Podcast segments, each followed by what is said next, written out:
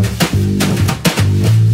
Eu acho que cripto até 2015, 16 era um, um espaço muito de dev. O que tinha para fazer era do ponto de vista mais tecnologia de base, infraestrutura. Mas agora talvez tenha uma conjunção aí de, de fatores onde você está vendo um talento pensando um pouco mais nessa ideia de experiência do usuário, design, como deixar as coisas mais simples e também você ter, pelo menos vislumbrar num futuro próximo, a infraestrutura para poder construir essas ferramentas de maneira descentralizada.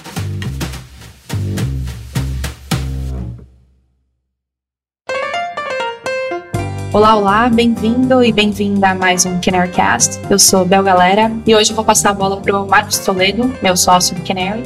Ele vai liderar um bate-papo sobre cripto e Web3 com Luiz Ramalho e Thiago Arnese, duas pessoas super especiais para a gente e muito feras no assunto.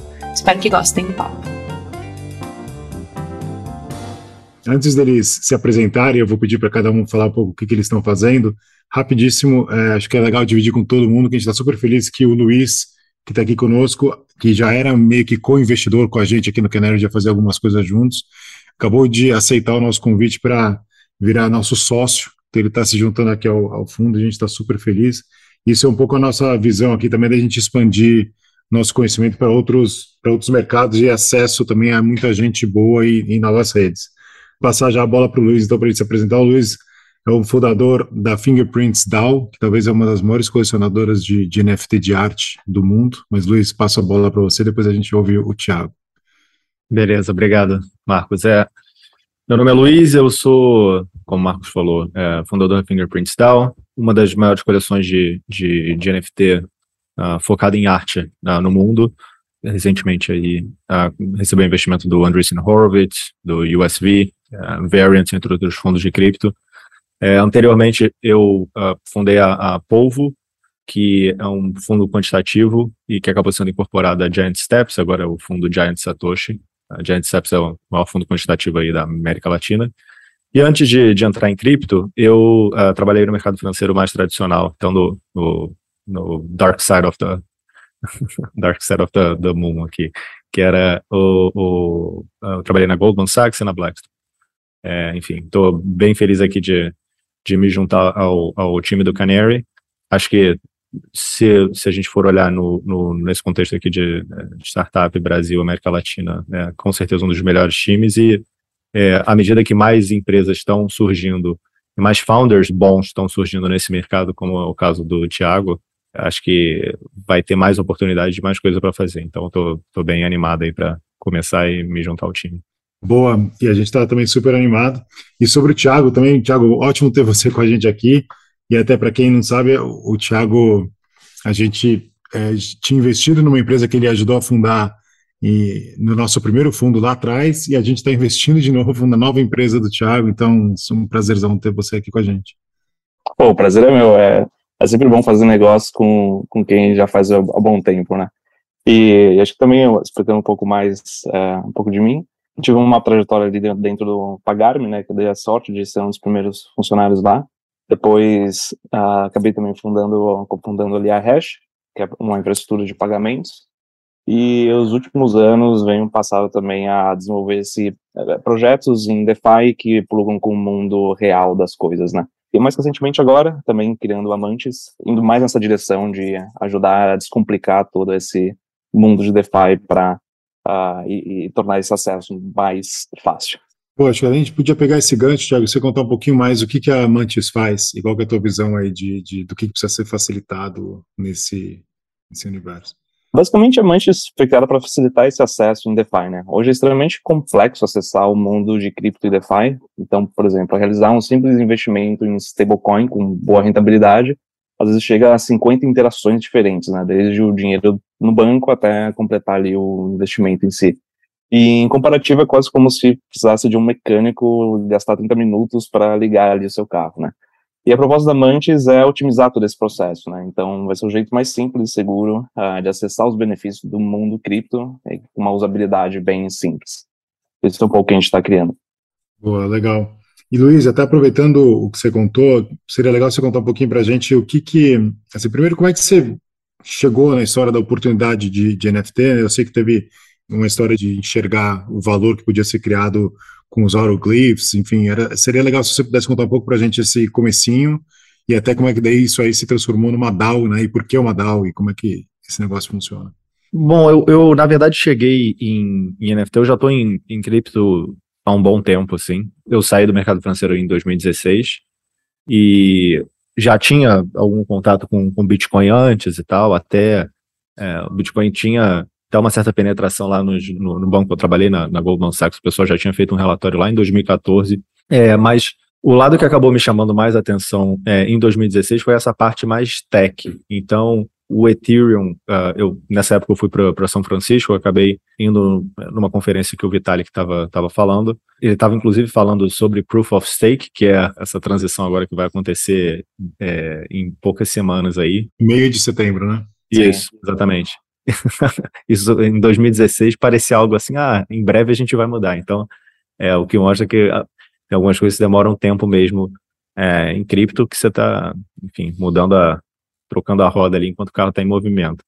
É, mas vi essa palestra do, do Vitalik e outras pessoas falando, fundador do Filecoin, é, tinha um dos fundadores da Coinbase, foi interessante para ver as outras possibilidades do, do, do, espaço mesmo. Em 2020, a narrativa de DeFi começou a, a crescer muito. Então, é, isso que o, que o Thiago vai é, até explorar um pouco mais aqui na conversa. É, acho que teve ali em 2020 o que o pessoal chamou do DeFi Summer, né? Que foi o, o verão onde basicamente é, boa parte dos apps que estão mais usados hoje surgiram e, e, e ficaram muito populares, começaram a ser muito usados eu comecei a, a, usar bastante o Twitter nessa época e, e, interagir com as pessoas. É uma boa maneira assim, de você aprender. É, e aí eu comecei a ver a narrativa mudando de DeFi para NFT. É, NFT já era uma coisa que existia desde 2017. Eu já tinha interagido lá com CryptoKitties, que foi um, dos primeiros apps assim, de NFT que, que deu certo lá em 2017, que era mais um joguinho assim. É, mas eu não sabia que tinha esse ângulo de arte. Quando eu acabei descobrindo que existia arte mesmo em NFT, então uh, artistas usando crypto para fazer arte uh, e arte com algoritmos, isso que eu achei o mais interessante, foi aí que eu caí nesse, nesse rabbit hole e, e enfim, não saí mais. A obra de arte, que, que fez a maior diferença assim, para mim, que foi o quê? É, foi o Inception ali da, da Fingerprint, se chama Autoglyph. Uh, basicamente o que eles fazem é o, é o seguinte, é a primeira obra que usa a, a blockchain como meio, ou seja, eles basicamente usam a blockchain para guardar todo o código que faz, uh, que produz um, um. Um autoglifo ele é, é uma obra de arte é, generativa, ou seja, é gerada por código. Isso não é uma coisa nova, isso é uma coisa que já existe desde os anos 60. A diferença é que, ao invés de fazer num, num papel, como se fazia no, nos anos 60, um, uma quantidade de instruções, os artistas, que são os mesmos criadores dos CryptoPunks, que são tidos como os primeiros NFTs no, no Ethereum, eles resolveram colocar aquilo ali na própria blockchain. Que a blockchain ela, ela aceita pouca coisa para você colocar, né? É difícil você guardar dado, muito caro. É, mas isso daí era um código pequeno o suficiente que cabia ali. É, isso foi uma inovação técnica, eles fizeram isso em 2019, mas criou todo um movimento que, que veio depois. Então, assim, minha, minha visão ali foi, foi mais ou menos o, seguinte: tem 512 autoglyphs. Ele tem essa inovação técnica, histórica, tem a, a, procedência, né, então, dos mesmos caras que fizeram os CryptoPunks, que é tido como é, o, o, primeiro NFT e com certeza um dos mais valorizados. E também foi meio que esse início do movimento. Então, era uma conjunção de fatores que me parecia que, pô, tem um monte de coisa aqui que vai ter valor, né? Mas é difícil você saber o que vai ter valor uh, no longo prazo. Uma das coisas que dá para você ter um pouco mais de certeza é o que tem esse valor histórico, que é o, o que é o primeiro, de certa forma. É, e aí foi assim que eu, que eu uh, meio que criei convicção para é, efetivamente fazer algo, algo maior. Então acabei comprando comprando Autoglyph, convenci algum um grupo de, de investidores também a, a entrarem e comprarem também a, a outros autoglyphs. A gente acabou comprando 20 autoglyphs é, inicialmente. E o próximo passo foi fazer como, uma, como se fosse uma coleção coletiva, que aí surgiu a, a, estrutura da DAO. Outras DAOs tinham surgido já, e DAO é basicamente uma organização gerida por tokens, né?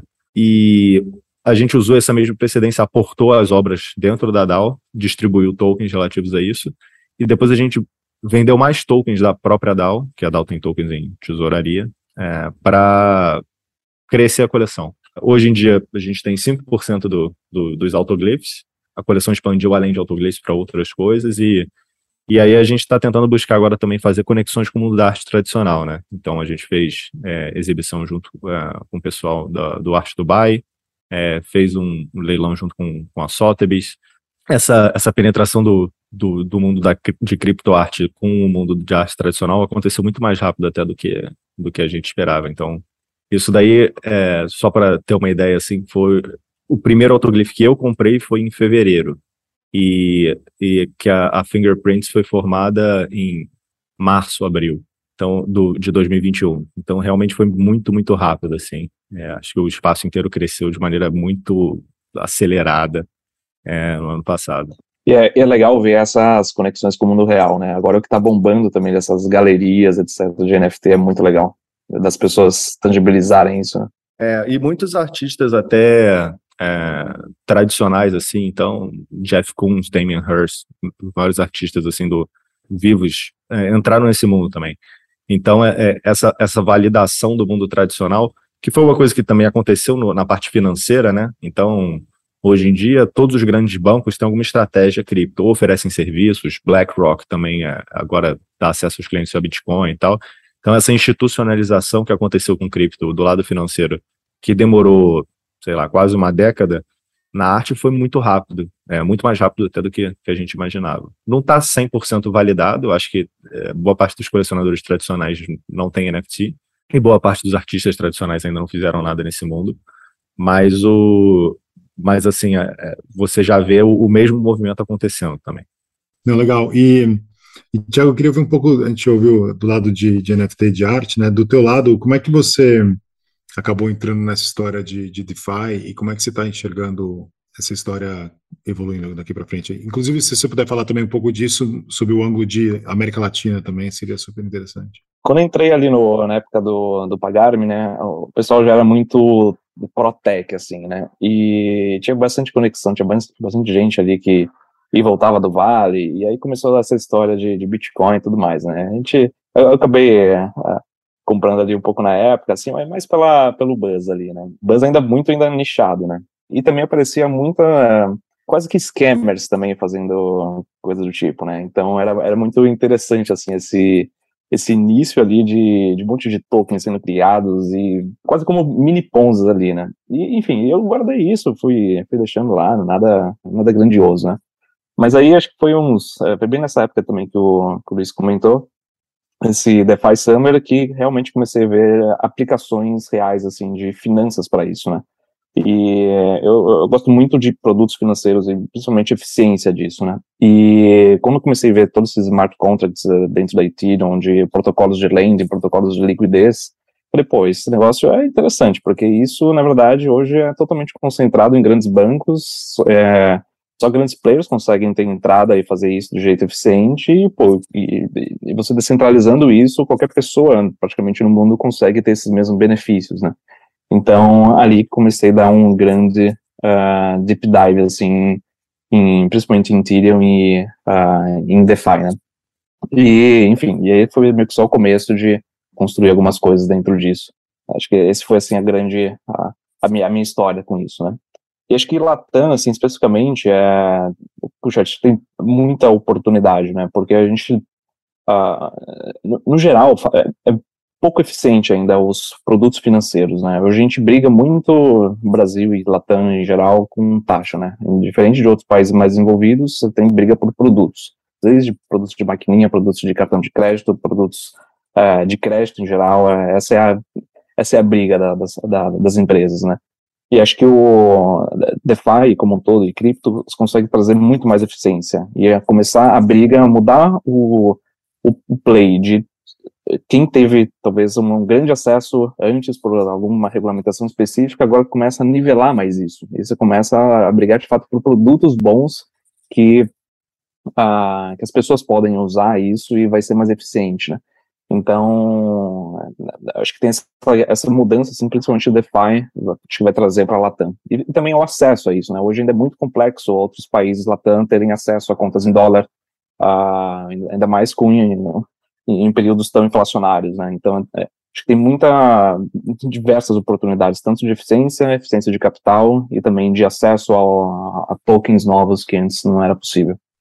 Boa. Eu queria, eu queria é, explorar um pouco a visão de vocês também como investidores, né? Acho que do jeito que a gente olha as coisas aqui, o fato de eu e, e a turma toda aqui tá, tá animada do ponto de vista de investimento, é porque a gente acha que, que assim, a gente tem de fato, e até queria ver que, que vocês concordam com isso, mas a gente tem de fato assim uma, uma tecnologia que de alguns anos tem se falado como super promissora, né, do, do blockchain em geral, mas enfim, de todas as ramificações, mas a gente demorou para ter eventualmente dá para argumentar que demorou para ter alguns use cases reais para business, né? E, e de repente, acho que nos últimos é, anos mais recentes, a gente conseguiu ver algumas coisas acontecendo, né? Acho que tanto o DeFi né, quanto NFT já são use cases assim reais, de fato estão acontecendo, né? Tem muita gente usando e, e, e o negócio tem gerado valor. E o crypto gaming talvez também, né? A gente pode argumentar que, que foi algo relativamente bem importante que, que aconteceu. Então, se a gente olha que nos últimos, sei lá, dois, três, cinco anos, a gente teve três grandes use cases, provavelmente, pensando em, em tecnologias exponenciais como essa é, né, a gente deveria começar a ver novos use cases aparecendo que a gente não consegue nem imaginar hoje, né, então me parece que a gente está quase que naquele turning point onde um negócio que era uma tecnologia promissora começa a mostrar sinais de, de, de casos de fato tangíveis interessantes, e daí esse negócio acaba sendo uma bola de neve que você vai conseguir, vão aparecer novos é, é, cases de uma forma mais acelerada até, né? Acho que fazendo um paralelo que um monte de gente já fez, né? Comparando com o começo da internet lá atrás, é um pouco isso, né? No começo todo mundo achava que podia ser um negócio interessante, mas não tinha os use cases, de repente apareceram os use cases, né? Os negócios e as empresas sendo criadas em volta, em volta disso. Queria ouvir primeiro se vocês concordam com isso, se a gente está nesse turning point, se tem um monte de coisa ainda para ver e, e para aparecer, imagino que sim. E, e o que, que vocês acham que são os drivers disso, né? E, e, porque, por exemplo, do nosso, do nosso lado a gente acredita muito que é, o, que é a migração de talento, né? Muita gente muito boa que realmente resolveu se dedicar a esse assunto. E por causa disso as coisas vão acabar aparecendo. Mas eu queria ouvir tanto do Luiz quanto do Thiago, qual é a visão de vocês do ponto de vista de investidor né? e por que raios que o investidor deveria olhar mais a fundo esse universo? A questão do talento eu, concordo que é importante, mas eu acho que tem tem também que, que olhar quem é o tipo de talento que está vindo. É, eu acho que cripto até 2015, 16 era um, um espaço muito de dev, por assim dizer. O que tinha para fazer era do ponto de vista mais é, basal, assim, é, a tecnologia de base infraestrutura. E, obviamente, também os on-ramps e os off-ramps, né, que no caso são as exchanges.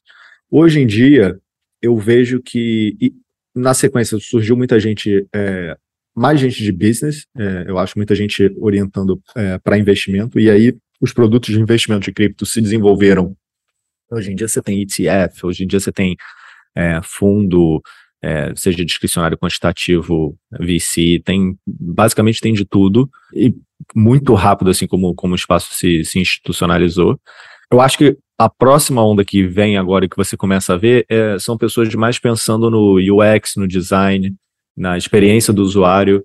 É, e o, um fator aí mais técnico também que, que acontece é que a tecnologia ainda era muito limitante. Então, o que você podia fazer é, continua, né? Uma tecnologia que é, é caro, é caro você fazer uma transação, é, você tem, tem ainda poucas opções de, de, de rede para você fazer transações mais baratas e que mantenham a, a, o nível de segurança, de centralização. É.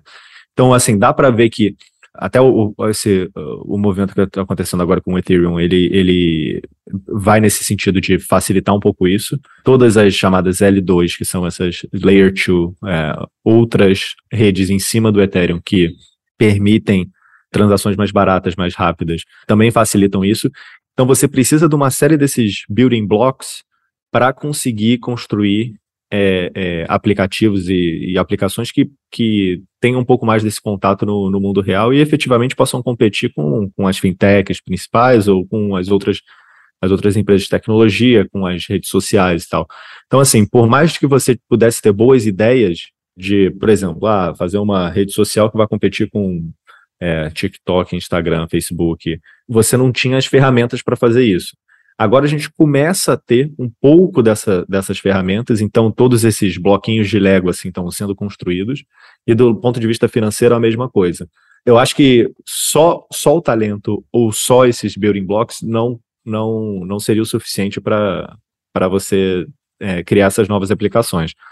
Mas agora tem, talvez tenha uma, uma conjunção aí de, de fatores onde você está vendo é, um talento pensando um pouco mais nessa, nessa ideia de experiência do usuário, design, como deixar as coisas mais simples, e também você ter, pelo menos vislumbrar é, num futuro próximo, a infraestrutura para poder construir essas ferramentas de maneira descentralizada. Eu acho que ainda está no início, assim, eu acho que não é um negócio que vai acontecer nos próximos poucos meses, mas é, o caminho está tá, tá colocado. Então, assim, em cinco anos eu acho que é algo que com certeza vai ter um, um, um app que, que vai ter é, ampla usabilidade, talvez seja um jogo, é, não sei, é difícil especular exatamente o que, que vai ser mas é, que vai acontecer nos próximos, nos próximos anos, isso é, eu acho que a probabilidade é muito alta.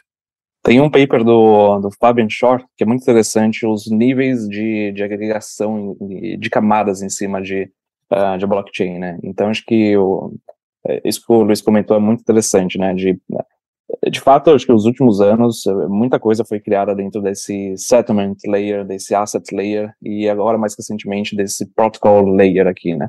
Então, desde das chains com usabilidade, soluções de escala das chains, como L2, etc. E uh, teve um boom também agora desses protocolos, e acho que o, esse próximo passo, né, são dessas aplicações e dessas agregações ali em cima, né.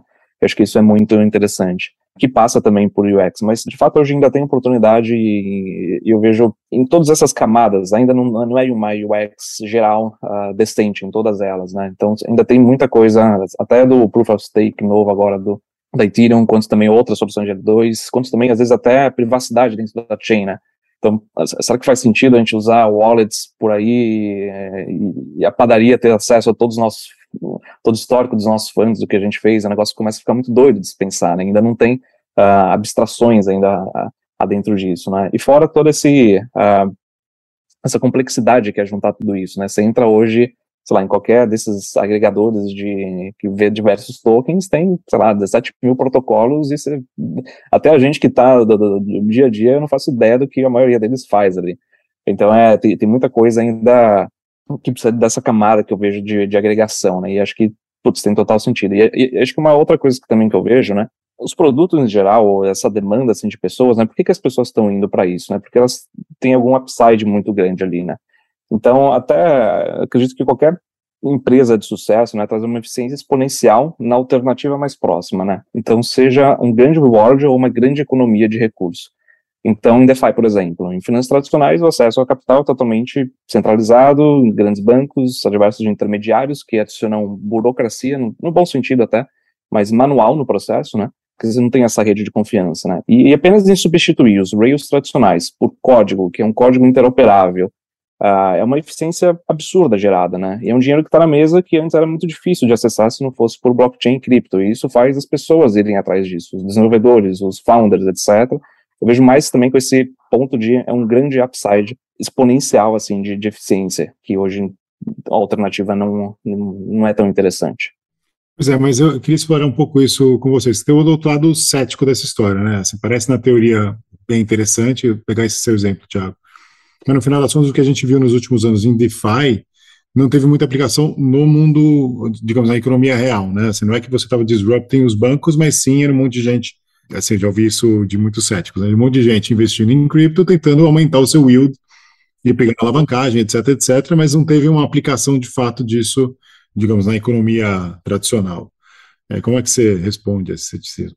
Acho que é por níveis, né? Então, gente, acho que sim, o estágio de, de você ter um yield maior, da onde que vem isso? Por exemplo, um dos maiores, uh, talvez, dois tipos de produtos que você consegue, talvez o que antes era só bancos e grandes uh, empresas centralizadas fazendo isso, que era faz, você fazer market maker, então entrar, por exemplo, RLP de corretoras, etc. As corretoras, de fato, uh, ganham dinheiro, e hoje tá, isso está concentrado praticamente nelas, né? Em DeFi, hoje qualquer pessoa consegue fazer seus recursos e colocando isso para dar liquidez. Então, tem o, o, primeiro estágio, que é esse estágio a, de fato, você buscar yield, mas o yield descentralizando isso, e acho que o próximo estágio é, de fato, plugar isso em coisas reais. Então, porque, é, vamos supor, é, hoje, lá, o Compound é um dos grandes desses uh, market makers descentralizados em swap, né?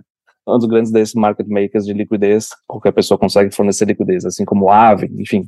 E esse é o, é meio que o base layer de descentralização de, uh, de liquidez. O próximo layer em cima disso, vamos supor, porque isso não uh, substitui talvez o crédito uh, tradicional que existe hoje no Brasil, onde somente os grandes bancos conseguem, né, investidores super institucionais conseguem colocar dinheiro em FDICs, porque isso de fato não é um pool onde qualquer pessoa no mundo conseguiria colocar dinheiro nisso, né? E isso de fato está atrelado a crédito real em algum país específico. Então acho que é, Hoje tem muitos casos, e a grande maioria dos protocolos estão nesse nível, estágio 1 e o estágio 2, tem alguns outros, alguns players mexendo nisso. Por exemplo, a que no Brasil já está fazendo coisas disso. A Goldfinch é um outro, outra empresa que também já está começando a fazer isso em mercados emergentes. Então, acho que é o, foi necessário esse primeiro layer é, de busca de yields para provar ali um conceito de descentralização de liquidez, de market makers, e no próximo estágio, como que isso se conecta no mundo real. Boa. Eu, eu, eu acho até, e vale até olhar de novo esse, esse, esses exemplos que o Thiago deu. Minha impressão é que boa parte do que a gente faz é, em cripto é quase que uma prova de conceito mesmo. Então, por exemplo, essa a atividade que o pessoal chama de lending não é lending, né? Ele está dando alavancagem porque o empréstimo ele é colateralizado. Para você ter efetivamente é, a atividade de lending, de, de empréstimo, ela precisa ser não colateralizada. É assim que você, no fim das contas, consegue criar riqueza, né? É, o problema disso é como é que você tem identidade real é, ligada àquela pessoa, como é que eu consigo provar um histórico de crédito, alguma coisa do tipo. O que foi feito nos últimos anos foi criar esses bloquinhos de Lego para ser possível você pegar a liquidez que tem distribuída aí globalmente, agregar num único protocolo é, e colocar ferramentas ali para, é, enfim, executar uma, uma, uma garantia. Né? No caso, numa garantia é, é que está na, que tá na blockchain, no, no caso do empréstimo colateralizado. O próximo passo que não é óbvio como vai ser feito, e aí tem algumas, o, o, o Thiago deu alguns exemplos aí de, de approaches diferentes, empresas diferentes, que estão querendo fazer esse próximo passo de, bom, agora eu quero transformar isso aqui em empréstimo mesmo. Como isso vai ser feito, eu não sei se esses, esses approaches são certos. O, Goldfinch, por exemplo, que eu estou um pouco mais familiarizado, o que eles fazem é, eles é, fazem já um, um, uma pré-aprovação de alguns pools para tomarem capital. Então, assim, como se fossem algumas pessoas que podem dar empréstimos, usando uma ferramenta bem, digamos, Web 2 mesmo, para dar empréstimo, ele vai e, e analisa o histórico de crédito da pessoa, dá empréstimo ou não. E aí esse emprestador ele toma dinheiro então no pool do Goldfinch, que é o caso. Então é como se fosse o banco e o, digamos, e o banco central, só que um pouco mais descentralizado. Mas assim, não tem nenhuma na ponta, continua uma operação muito do jeito antigo. O fato disso não ter tido ainda um, um efeito no mundo real, eu acho que não quer dizer que não vá ter um efeito no, no mundo real, entendeu? Eu acho que de novo voltando aquele exemplo lá da, da, da, internet, pensa quantos blocos foram necessários até você chegar a ter uma Amazon entregando coisa, você aperta aqui o negócio aparece na sua casa, ou o Mercado Livre, enfim, aparece na sua casa duas horas depois. Para ter esse efeito quase mágico assim, você precisou de uma série de infra infraestrutura, não só é, digital, mas também no mundo real, para que isso fosse possível. É, então, assim, já obviamente todo mundo quer, né, a aplicação do mundo real, mas eu acho que o mais importante de ver aqui é a tendência.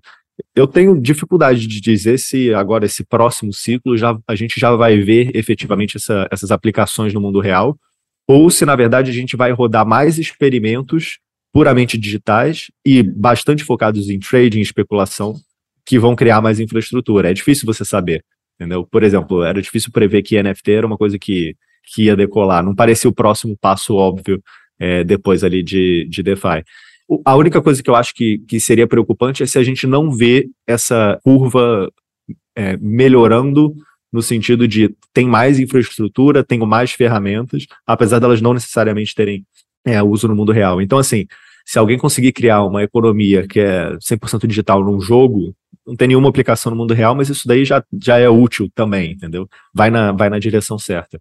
Então, eu, assim, obviamente o que eu, o que eu acho que, que é, o, é a, o grande potencial de disrupção é quando essas coisas começarem a tocar no mundo real, mas eu não acho que é necessário que isso aconteça no, no curto prazo para cripto continuar crescendo e para é, e para coisas interessantes serem desenvolvidas.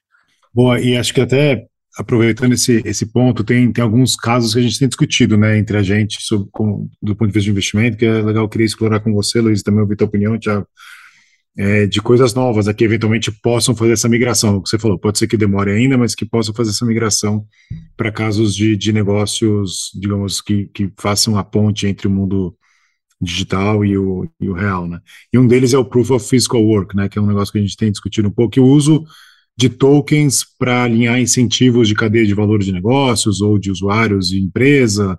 Queria um pouco que vocês é, é, explorassem um pouco isso com a gente aqui, Luiz. É, eu, eu acho que talvez o.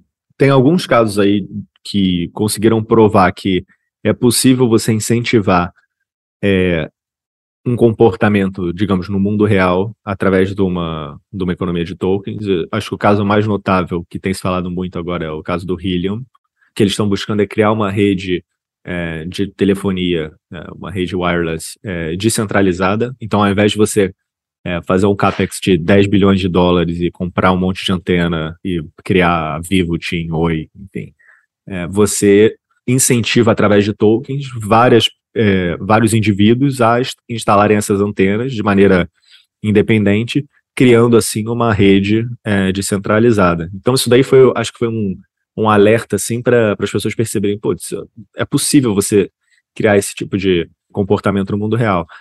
Se a rede é útil, se as pessoas estão usando, é uma, é uma outra discussão. Acho que o ponto aqui foi mais, novamente, mostrar o, mostrar o conceito.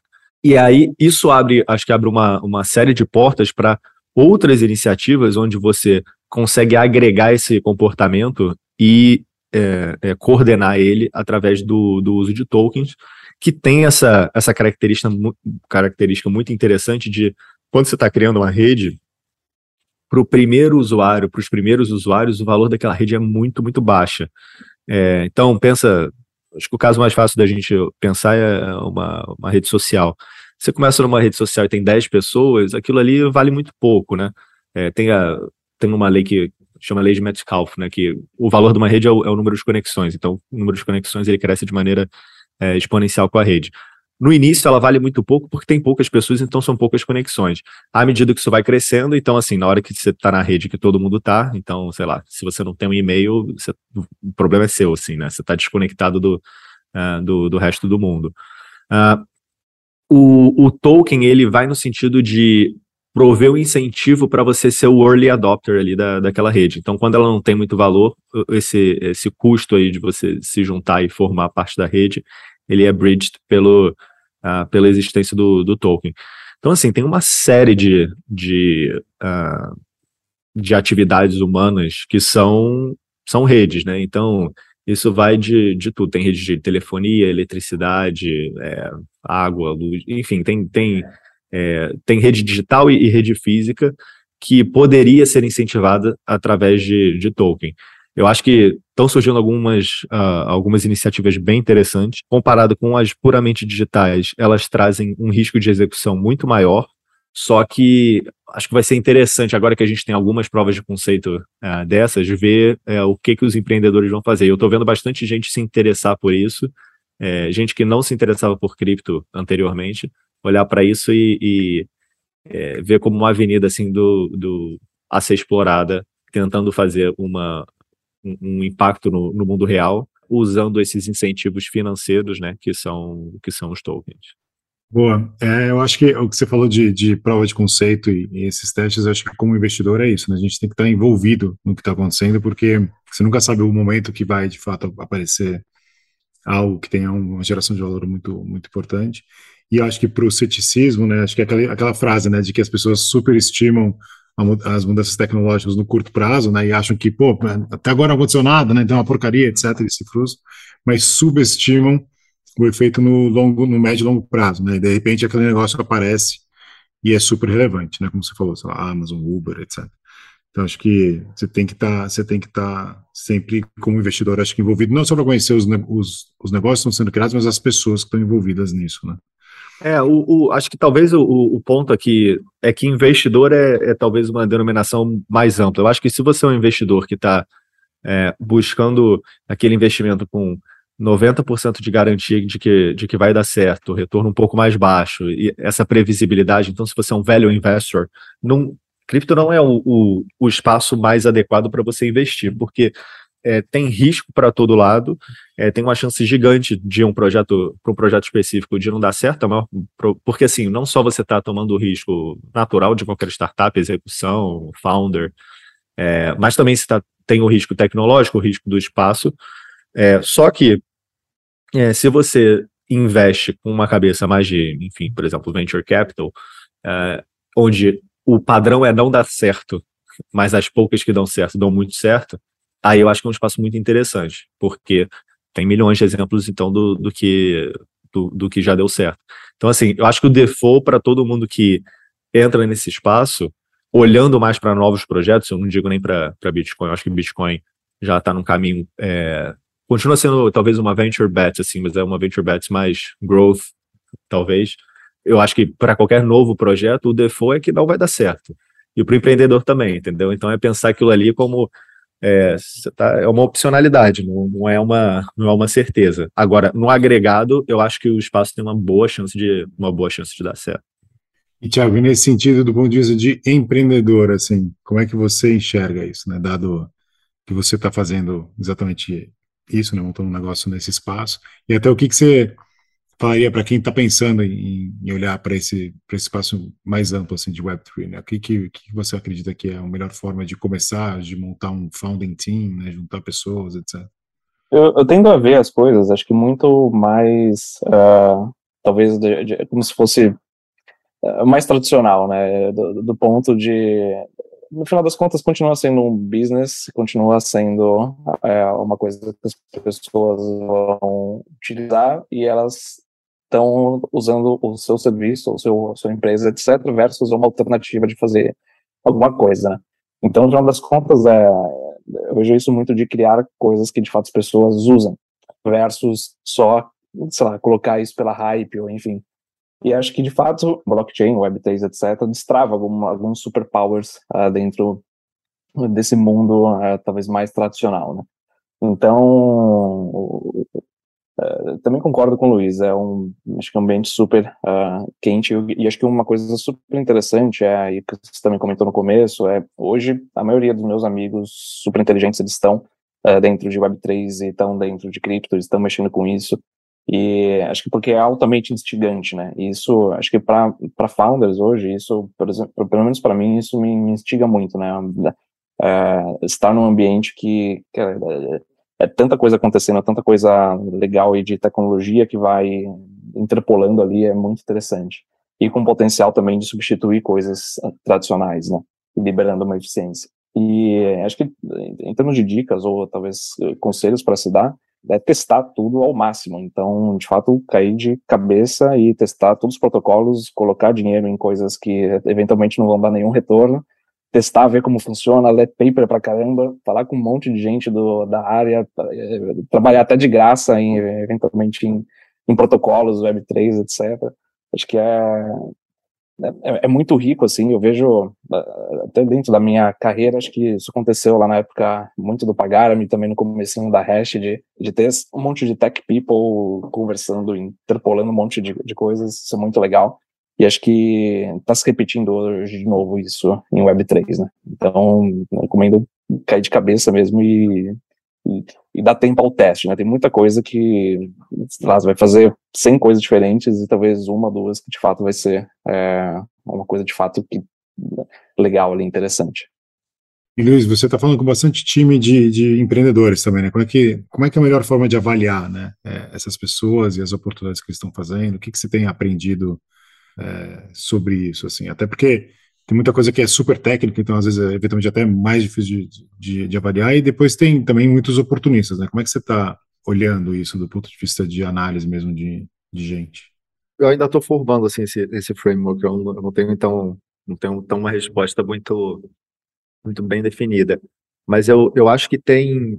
Existe aquele empreendedor que você vê que a pessoa é boa, então é, já teve algum sucesso anteriormente e tal, só que ela está atacando um problema de uma maneira que já foi atacada antes e ela não sabe quão, quão difícil é aquele problema ali. Então ela vai ainda ter que, digamos, bater cabeça assim para perceber que, uh, que essa, essa solução ainda vai demorar para acontecer. Então, assim, talvez um, um, um, um, caso muito, muito óbvio é. Acho que todo mundo, quando, quando olha assim, fala: ah, qual o uso mais óbvio assim de cripto? É, pô, vou usar para pagar coisas. Então, é, tem muita gente querendo fazer empresas que são para pagamento, é, é, plugar merchants, deixar cripto, digamos, mais útil no, no mundo real, e talvez desconsiderando que tem um, um, um gap tecnológico aí relevante para esse negócio conseguir ser mais útil do que as tecnologias que já existem, que são muito boas, do que o que tem hoje em dia de, de pagamento, por exemplo. É, e que para o consumidor e para o merchant na, na ponta, para a pessoa poder efetivamente fazer essa troca, tem que ser melhor, assim, tem que ser bem melhor do que para ela poder adotar cripto. E, e hoje, assim, então você tem um gap tecnológico, você tem uma dificuldade maior de, dessa, dessa infraestrutura para você fazer esse, esse pagamento via cripto, e do outro lado, é, você já tem boas soluções. Então é difícil você criar uma, uma ferramenta que seja efetivamente competitiva. Isso já é um problema há algum tempo. Eventualmente vai acontecer, mas talvez esse esse approach assim mais mais óbvio de, se isso aqui deveria ser usado para isso, não seja o melhor para uma coisa que vai dar certo. Então, eu tendo a achar que, às vezes, os casos um pouco mais, digamos, é, obscuros, ou seja, que mostram que a pessoa já está naquele espaço ali há um tempo e identificou um problema mais real. Então, vou usar um exemplo aqui de coisas muito bem sucedidas, mas pô, o OpenSea, um marketplace para você tradear NFT. Assim, não era um negócio que parecia óbvio que, que ia dar certo você tinha que estar bem dentro de cripto, primeiro para saber o que era NFT, lá em 2018, quando eles fizeram, é, e depois para perceber que faltava um marketplace para você poder agregar e facilitar esse, esse tipo de trade. Mesma coisa com boa parte da, das exchanges, os protocolos de DeFi e tal. Eles faziam coisas que precisava você já estar um pouco mais dentro do, do espaço para ver o que, que seriam soluções necessárias e, é, e, e, poder atacar os, atacar os problemas. Então, eu tendo a achar que vão surgir muitas empresas interessantes é, na hora que esses, esses bons empreendedores falharem pela primeira vez ou tiverem que pivotar. E aí perceberem que, putz, isso aqui, esse negócio aqui é um, é um problema maior do que eu pensava, e aí eles vão para outro caminho, e aí esse outro caminho vai ser, vai ser interessante. É, eu, então, assim, eu acho que é, é, um, é um jogo muito mais de, obviamente, sempre olhar olhar para as pessoas, ver efetivamente quem é talentoso e tal, ver qual vai ser a primeira tentativa ali da pessoa.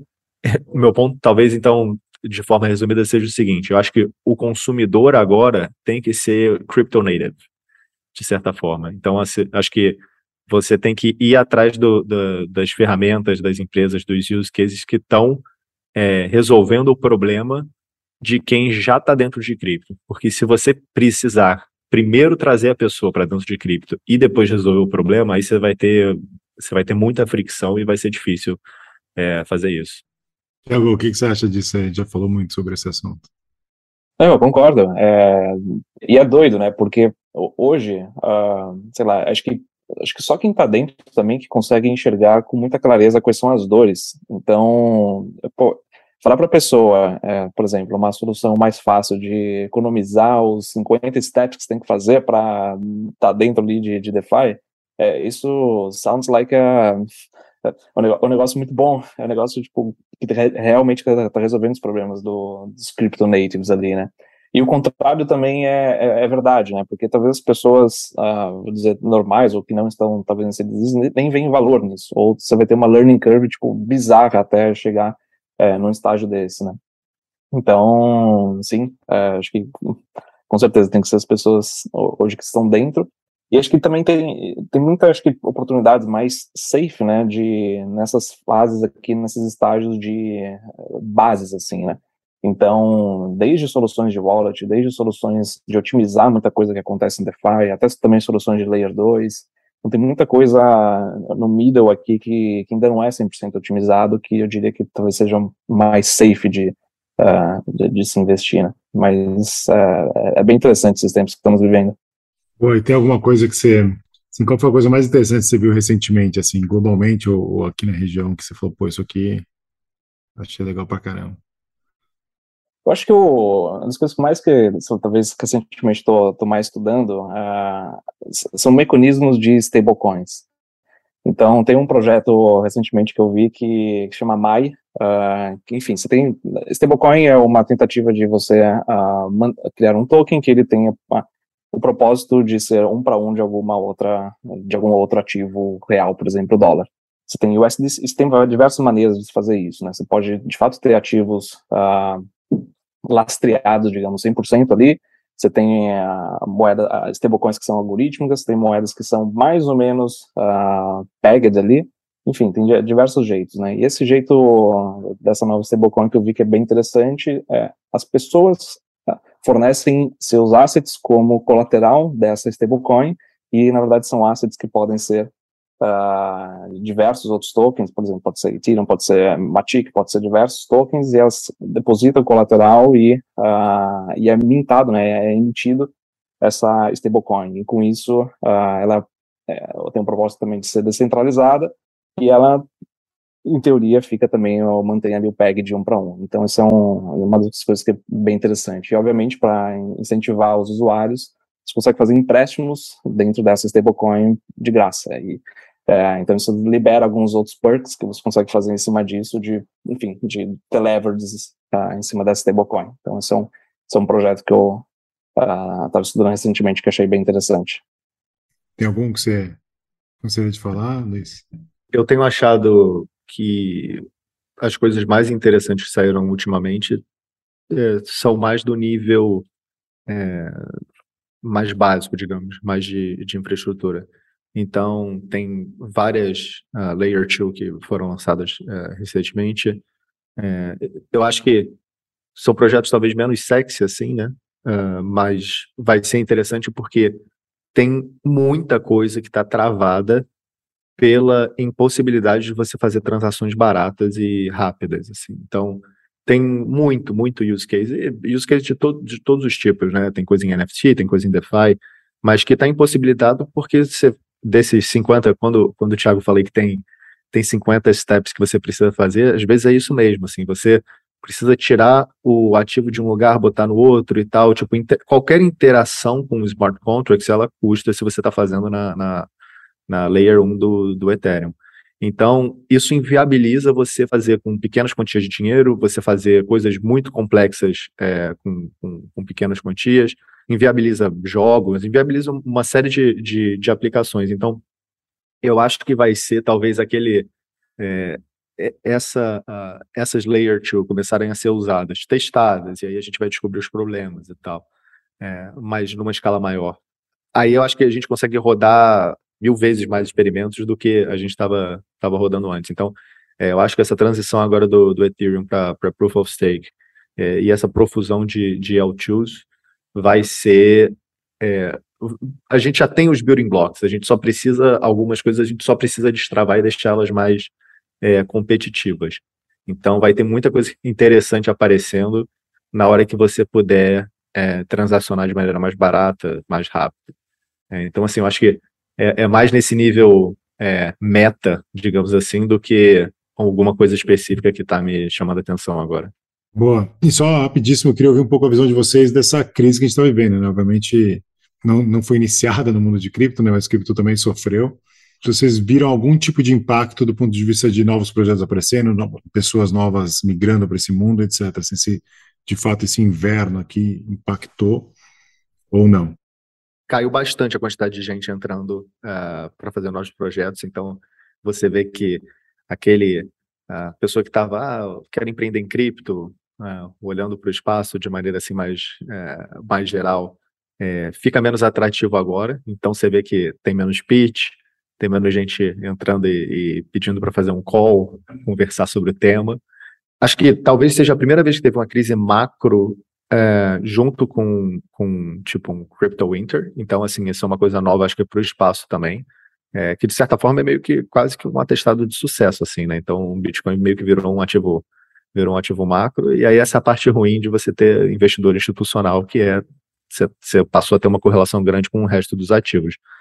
É, o que é interessante do outro ponto de vista é que muito projeto que não fazia sentido que era bastante baseado em especulação e, e, atenção baseada em especulação e tal, ele começa a rapidamente fazer, ele nem decola, né? Antes decolava um tempo e, e morria, agora ele nem, nem decola. Então, acho que para o empreendedor que já tem essa visão de mais longo prazo, vou estar aqui nesse espaço mesmo, é bom porque é, ele não vai ser enganado pelo, por esse falso sucesso do, do da especulativo. Então, acho que, acho que vai, a qualidade do projeto médio vai, vai melhorar bastante, assim. E o empreendedor vai meio que aprender ali a viver na, na escassez, que foi, que foi basicamente como a gente é, viveu é, até, até agora, assim, né? Acho que o último, o último ano foi bem atípico para todo mundo, a gente já, já chegou a, a falar disso antes, o, último ano foi atípico para as startups em geral, mas para a cripto foi muito, muito atípico. Então, assim, é, chegou um momento ali onde qualquer coisa que você tentava dava certo. Então, isso, isso cria uma certa não, não geram bom, bons hábitos assim no empreendedor. Acho que agora vai ter uma disciplina que vai voltar é, ao espaço como um todo. Sim. É, é eu tenho a mesma opinião. Acho que é, não vou nem chamar de um winter, mas é uma. Acho que tirando tanto do hype que tinha antes, você tira um monte também de curioso ali, de ou scammers também que, uh, que mais geravam talvez protocolos ou coisas que não, não tinham muita substância, né? E é legal dizer também que o último Winter, na verdade, criou os grandes protocolos, talvez os mais usados hoje, foram tudo é, criados no, no, último Winter. E realmente porque é, força né, os empreendedores a, a, criarem coisas que as pessoas gostam, que as pessoas usem. Né? Então, acho que esse é uma, um, um, ponto interessante. E o legal também é do lado mais do empreendedor é que tem talento agora também muito mais a rodo do que teria, o, por exemplo, ano passado. Então, é muito mais fácil mandar DM para desenvolvedor, etc. E, e, gente do, do meio e obter respostas e sem e aqueles propostas absurdas uh, de dinheiro e tudo mais. Então, acho que é um bom momento assim para construir coisas uh, reais, coisas consistentes. Pô, legal, gente. Pô, obrigado. Eu queria agradecer vocês aqui. Acho que foi um papo super, super rico aí. Vocês têm muita bagagem para falar sobre o assunto, então super obrigado para vocês aí. Uma ótima lição aqui para mim. É, espero que para todo mundo que está ouvindo. E só por último aqui eu queria fazer duas perguntas aqui, Thiago. Uma é, cara, falando de exageros e tudo mais, qual foi assim a, a coisa mais absurda do ponto de vista de yield ou de retornos, etc, que você viu em DeFi? E Luiz, do teu lado, assim, qual foi assim o pitch mais absurdo que você ouviu que usava cripto ou Web3 só para ser cool, assim, mas que não fazia nenhum sentido? Do meu lado, acho que foram aqueles protocolos uh, meio que de teoria dos jogos, Olympus DAO, uh, Wonderland, que, que tinham API de, sei lá, 13 mil por cento, 2 mil por cento. Mas, mas que na prática também não é algo real, né? Porque, enfim, começa também a pressão vendedor em cima daquilo. Mas acho que isso, isso chamou a atenção de muita gente, né? E, enfim, é, para aquele momento ali de super hype dentro de clipe. Acho que foi uma das, das, coisas mais, talvez, absurdas, assim. E, e, porém, também podia dar muito certo, né? Mas, enfim, é, acho, acho interessante esse tipo de coisa. 3 mil por cento parece bom, né? É, é, é, engraçado que até no protocolo eles colocavam when Lambo, tipo, quando você vai conseguir sua Lambo investindo ali. É, o problema desse número é que nem a, que nem a taxa de juros da Argentina, né? Tá 69% Exato. agora. Só que você tem que você tem que estar comprado em peso argentino. o, eu acho que é difícil fazer falar de um, um, um, um pitch específico, mas acho que tem uma categoria que aconteceu com tokens e aconteceu também com, com NFT, que é basicamente é, projetos que simplesmente pegam uma ideia de um business digamos, tradicional, ou do business que já existe, joga um token em cima como se magicamente esse token fosse resolver algum problema, quando na verdade ele só acrescenta fricção. Então, a quantidade de projeto que você vê que é basicamente, ah, eu vou fazer, enfim, eu vou vender alguma coisa na internet, é, ou eu vou é, vender um ativo no mundo real, só que ele vai estar representado aqui como um NFT. E, e assim, quando você é, é um projeto que ele parece que faz sentido, mas na hora que você vai no, primeiros princípios ali no, no projeto, você vê que no fim das contas você só está é, colocando uma camada mais de fricção para um negócio que já existe. Então, a 2017 acho que ficou muito marcado por esses, por esses projetos. E é, acho que até o, o moral, assim, de, o lema de 2018 era é, You don't need a token, era tipo, boa parte dos projetos não precisavam de um token e o pessoal foi aprendendo isso, então é, muita coisa morreu naquela época, mas me impressionou nesse último ano voltar muita coisa assim, e principalmente muita coisa assim com, com NFT. Então, muita gente colocando que a gente vai fazer alguma coisa em Web3, NFT, só para parecer um pouco mais um pouco mais cool, jogando um token em cima é, e sem pensar o que, que, que isso acrescenta, que comportamento novo que esse, que esse, que esse token permite.